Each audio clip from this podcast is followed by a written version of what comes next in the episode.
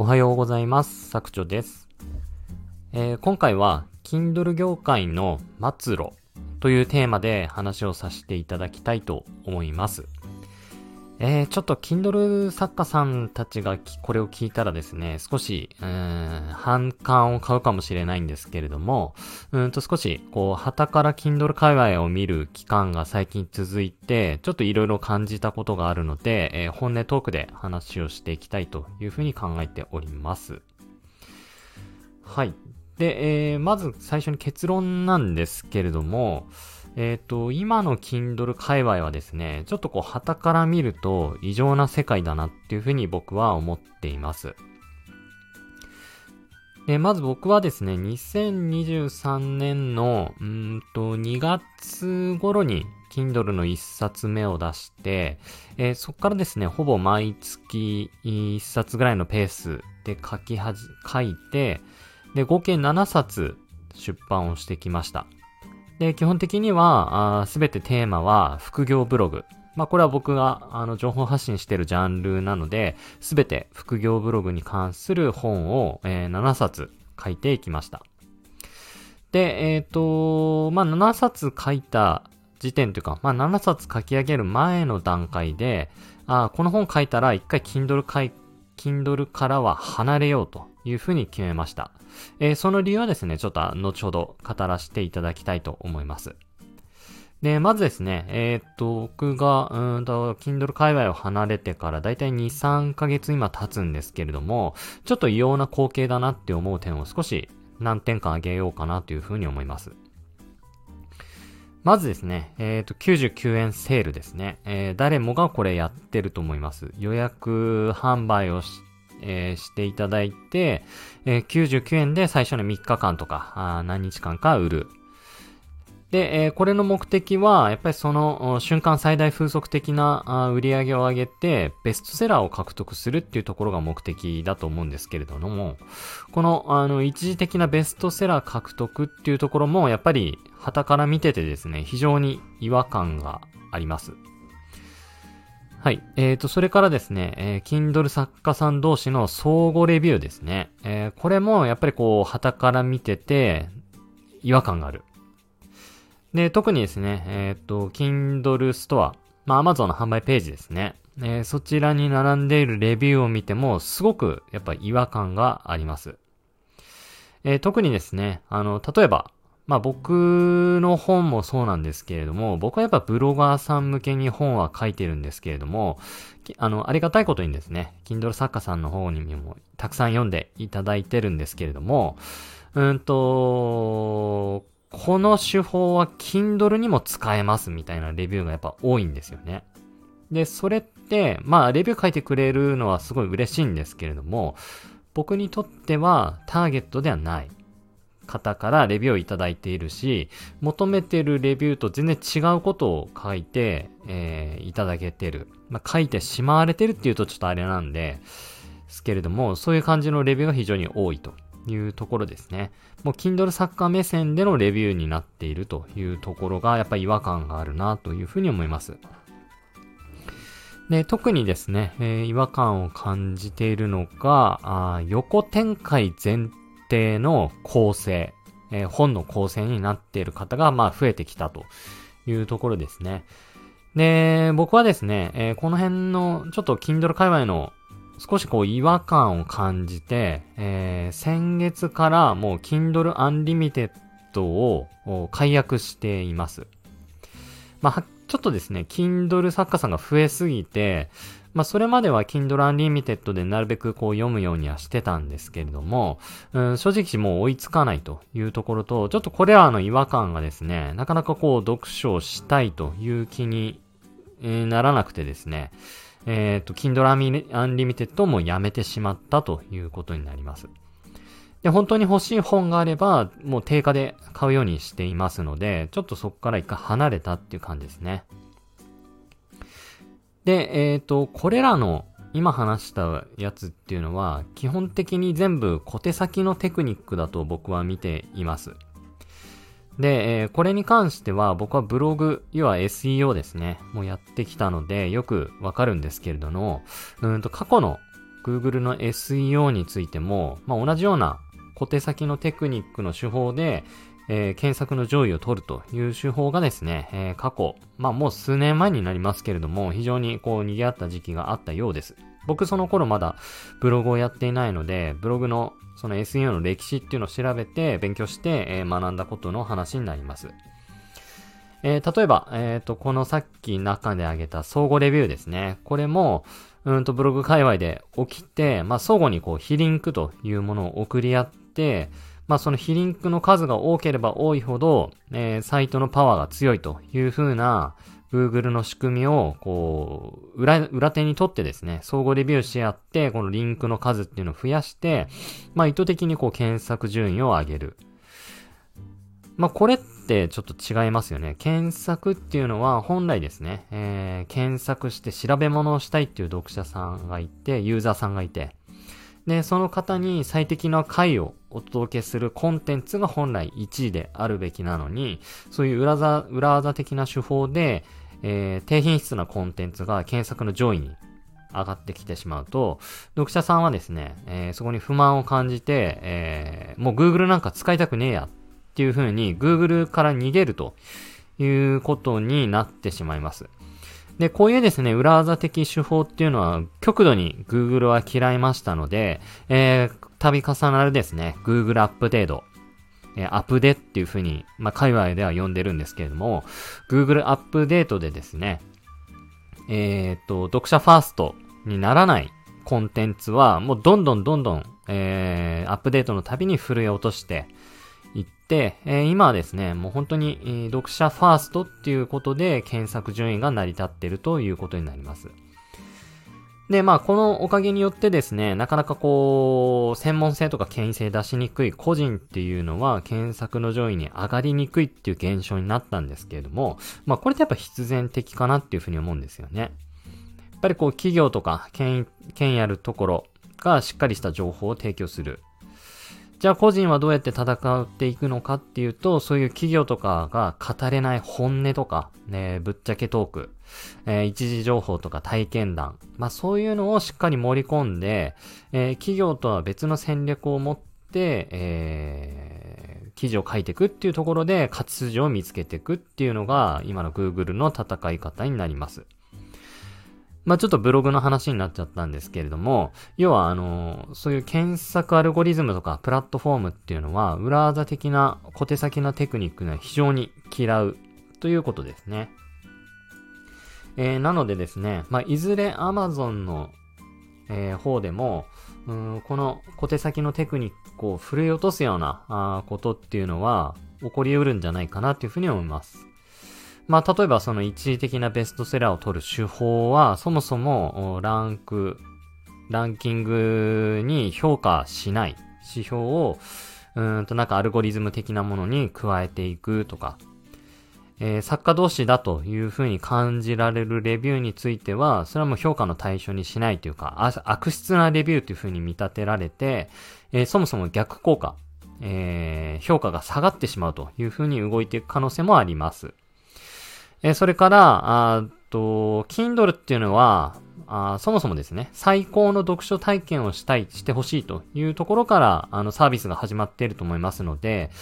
えっ、ー、と、Kindle を手に取ってくださった方に、読書体験を、最高の読書体験を届けられない本、要は横展開ありきの作り方になっている本っていうのは、まあそもそも、上位に表示されないとか、ランキングに表示されないとか、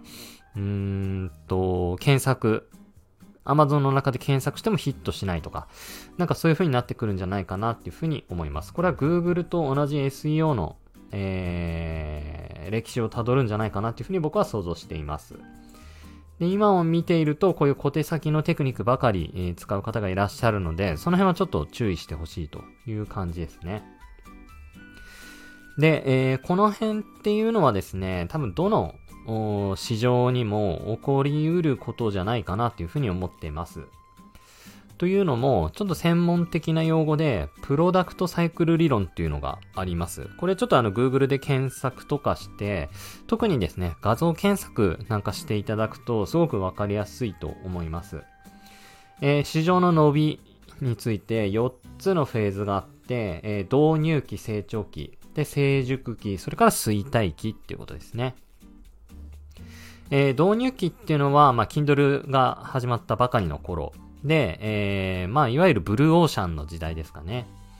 で、まあ、なかなかその Kindle の出し方っていうのがわからない中で、えー、頑張って Kindle を書いた人だけがですね、えー、その市場を独占して、えー、成長期に、えー、ぐいぐいぐいぐい印税を伸ばしていけるという感じです。で、成長期っていうのは、あその導入期の伸びしろを見てですね、えー、参入してくる人がどんどん増えていきながらも、まあ、市場がどんどん伸びていくっていう時期ですね。で、僕が Kindle に、うん、参入したのは、この多分成長期の後半ぐらいかなっていうふうに思ってます。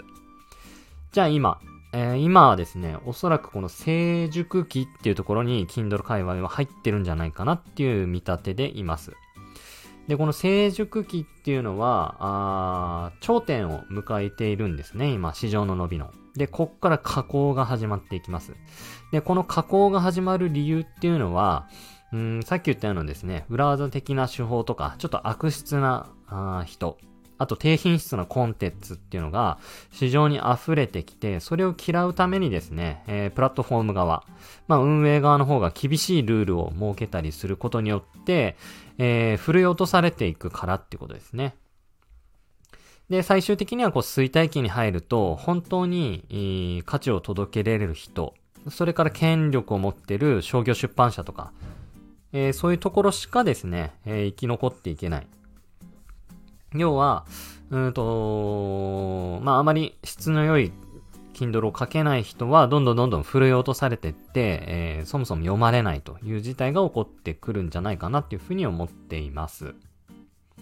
はい。プロダクトサイクル理論。これちょっとあの、気になる方は後ほど検索していただければと思います。で、えっ、ー、と、Kindle の市場はですね、えー、旗から見てるとやっぱパイが小さいなっていう風に感じます。まあ、パイっていうのは、うーんと、あまり伸びてないなっていう印象ですね。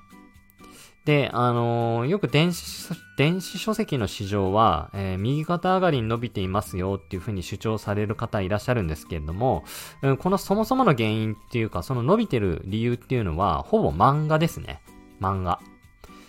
えー、漫画。漫画の電子書籍市場は右肩上がりに伸びています。えー、ただ、文字物。要は、えー、ビジネス書とか、ノウハウ本とか、まあそういうものに当たるんですけれども、それはもう横ばいか微増っていうものですね。えー、これは、あもう、統計データ、統計データとして、えー、すでに公開がされていますので、うん、これはですね、もう受け入れるべき事実になります。で、さらにですね、僕は独自に、これは2023年6月にちょっと違和感を感じた瞬間があったので、えっ、ー、と、自腹払ってですね、ね一般の方、えー、僕とフォロワー属性が繋がってる方とかそういうの全くなしに、クラウドソーシングサイトで一般の方対象300名に、えー、Kindle 界隈の意識調査ということでアンケートを取りました。で、これによるとですね、あのー、まあ、Kindle Unlimited で、えー、稼げるっていう Kindle の印税の仕組みはあるんですけれども、そもそもやっぱりこの Kindle, Un Kindle Unlimited に登録してる人っていうのは、まあ、全然母数が少なかったんですよ。うん。母数が少ない。そもそも本を読みたいっていう人があまり多くないっていうのが、なんとなくこの辺で僕は分かりました。はい。で、えっ、ー、と、ちょっとこのアンケートの結果ですね、少し、あのー、僕自身がお金を払って統計データまとめていますので、えっ、ー、と、実はですね、あの非公開ノートの方で公開していますので、もしこの統計データをご覧になりたい方がいらっしゃいましたら、え概要欄の方にですね、えリンクを貼っておきますので、そちらからご請求いただければ、この、うん、統計データを見れるようにしておきます。で、ただですね、えー、ちょっと、誰でも彼、誰でも彼でもこれ見れてしまうと、ちょっとあの僕のメリットが乏しいので、あのー、まあ、メールマガの方に登録いただいた方限定ということで、あの、ご理解いただければと思いますが、うんと、このアンケートの結果を見てですね、僕は Kindle 出版会にをちょっとなんつうんだろうな、うんとその未来をですね、少し想像しましたので、まあ、それに役立つ内容になってるんじゃないかなっていうふうに思います。はい。ということで、ちょっといろいろ喋ってしまって長くなっているんですけれども、えっ、ー、と、結論としてはですね、ちょっと最近の Kindle 界隈は、あちょっと異様な光景だなということで、成熟期に入ってきてるなっていう印象になります。えー、じゃあ、これから Kindle で、えー、うまくやっていきたいっていう人はどうすればいいかっていうところなんですけれども、これもですね、やっぱり Google の SEO とかの歴史を見てると明らかで、やっぱり結局はですね、うんと、読者ファーストの本を届けられる人だけが長く生き残れる世界になっていくんだろうというふうに思います。やっぱり Amazon が Kindle サービスを提供しているのは、えー、ユーザーさんに最高の読書体験を提供したいからっていうところだと思うんですよ。で、そこに反する作品、コンテンツっていうのはどんどんやっぱ振り落とされていくと思います。なので、そもそもやっぱりいい文章が書けない方っていうのは振り落とされていくと思いますし、読まれなくなっていくと思います。で、やっぱりいい文章を書けるってなると、有力うん、強いのは商業出版ですよね。商業出版社っていうのは、やっぱりしっかり、えー、構成とか、えー、何人の方も読んでいただいて、誤字脱字とかもないようしっかり、えー、構成されて世に出されていく。で、えー、一つのプラットフォームとして Kindle もあると思います。やっぱり商業出版が優先的になってくると思います。なかなか個人の本が売れにくい世界っていうのが今後作られていくと思います。じゃあ個人はもう Kindle で無理なのかっていうと、それは違います。やっぱり Kindle は、えー、個人出版のメリットとしてすぐに、えー、本を書けるっていうところがあると思いますので、えー、世の中が必要としてるニーズ、えこれをいち早くトレンドとして捉えて、えすぐにですね、え質の良い本を書ける。え出版社がもたもたしている間に、えその先行者利益を取れるっていうところですね。えー、というところとか、えー、個人だからこそ書ける本音とかあ実体験みたいのをですね、えー、たっぷり、えストーリーで本の中に盛り込む、えこれがですね、やっぱり今後求められていくんじゃないかなっていうふうに思います。え要は単なるノウハウ本とか情報を並べただけで、え文字をかさ増しした本っていうのは読まれなくなっていくっていうことですね。やっぱり最、えー、で、なんだろう。一時的、一時、その文字数が多い方がいいよねとか、そういうのも話題になったと思うんですけれども、それもやっぱり明らか、あなたが取り組みたいその本のテーマ、テーマによって、え最適な文字数っていうのは変わってくると思います。え必ずしも5万字、10万字、15万文字書いた本がベストかっていうと、やっぱそうじゃない。むしろ、えー、ノウハウ本でしたら、そもそもやっぱ情報が欲しいとか学びたいとかいう人にとって、文字数が多いと、やっぱり苦痛になってくると思うんですよね。なので、あの、簡潔明瞭に、えー、要点を絞って、丁寧に解説してくれる本っていうのが、やっぱり、需要あるかなっていうふうに思いますので、文字数が多いイコール正義っていう考え方は僕は間違ってるというふうに思っています。まあ、何を伝えたいかあ、読者さんにどういう体験をしてほしいかによって、その文字数っていうのは最適解が変わってくるので、まあ、文字数が多いからすごいとか、あそういう世界はちょっと一回自分の頭から外した方がいいかなっていうふうに思います。個人的には短く伝えれれば、それが一番いいんじゃないかなっていうふうに思うんですよね。まあ、それこそ従来は1.5万文字とか2万文字がいいっていう風に言われてましたので、まあそのぐらいの文字数で、えー、必要な情報だとか、読者に感動を与えれるとか、まあそういう目的を果たせるんだったら、それに越したことはないと思います。で、ここもですね、やっぱ商業出版本にはないと思うんですよね。商業出版っていうのはやっぱりこう、本屋さんに陳列しなきゃいけないので、ある程度の厚みが必要になってくる。なので、本当に重要なことっていうのは、その本の中の2割程度で、あとはかさ増しだっていうふうにも言われたりしています。で、そこをですね、あえて個人作家の方でちょっと薄く、文字数少ないけど濃い情報をそこにギュッと詰まっていたり、えー、感動させる文章がギュッとそこにストーリー帳で詰まってると、それってやっぱ商業本と差別化できる内容だと僕は思います。